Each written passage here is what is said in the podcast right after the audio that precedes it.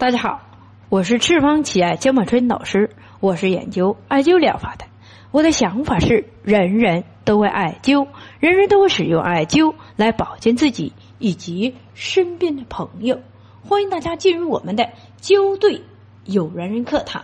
今天我要给大家讲述的是自闭的孩子也可艾灸调理。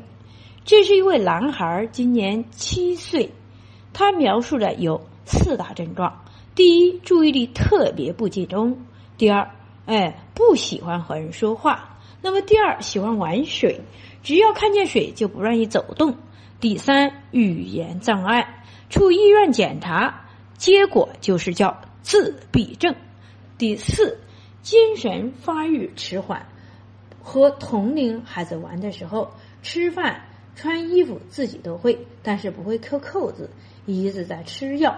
可是症状并没有明显的改善，于是想使用艾灸的办法来调理一下，于是将他的舌苔发了过来。啊，关于孩子自闭的原因啊，在我们中医分析的范围是叫心肾不相交，心的关口在膀胱，肾的关口在胃。当我们肾水移位的时候。是因为这两个关口没有把控好，哎，所以孩子产生疾病的原因是中焦的脾胃土失和，脾土不生，胃土沦陷，诱发了我们的肺经，哎不降，水火啊水移位，导致了我们的肝末心火而沦陷，这就是我所说的疾病产生的根源。那我们艾灸调理的配穴位呢，就是以肝腧、日热、心腧、中脘、神门、支正、少海、冲阳、公孙、足三里。哎，大家都知道，过去木工先学徒的时候，要学会打眼啊，木工打眼。木工最难的就是打眼。实则就是开窍。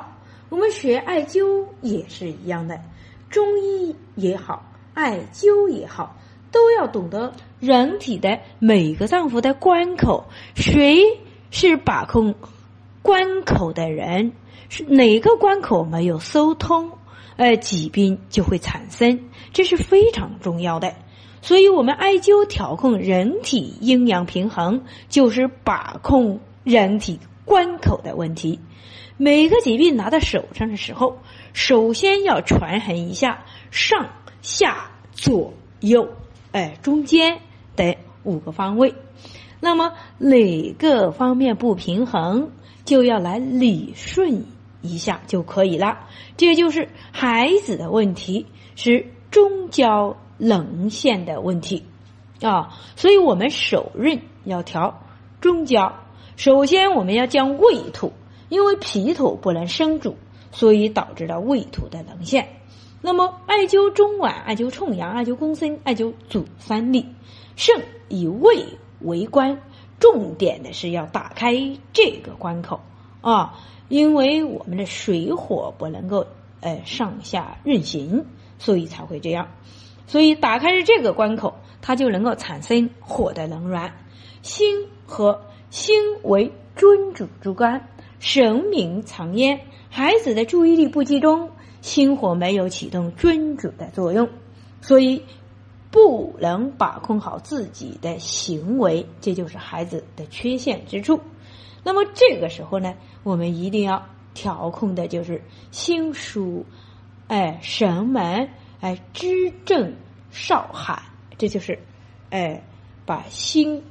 心火这一关打开，好，那么第二步呢，就是调控左右，肝末生于左，肺经降于右，肺于大肠不降，是因为我们的肝末不能生主啊，所以呢，我们艾灸肝腧，艾灸日热，肺经就自主下降，因为经不降，生末经才可以降下来。啊，那么第三步呢，我们要调控的就是上下水火的轨道运行。肾水的逆行是因为肺入肾肺为肾之上源啊，那么肺经为肾之母亲啊，受其母亲投资的力量过大，直接影响到肾水的逆行，所以求水归位，降心火即可。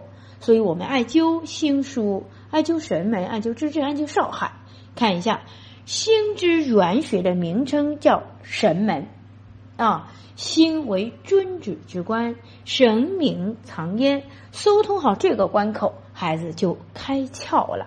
所以引火归元，那么我们的肝木就能够得到哎生助，因为水懒了，哎木就自主的生发啊。所以在这里面用了一个引火归元。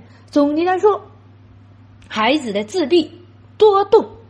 都与父母的遗传经受有关，遗传因素有直接的关联。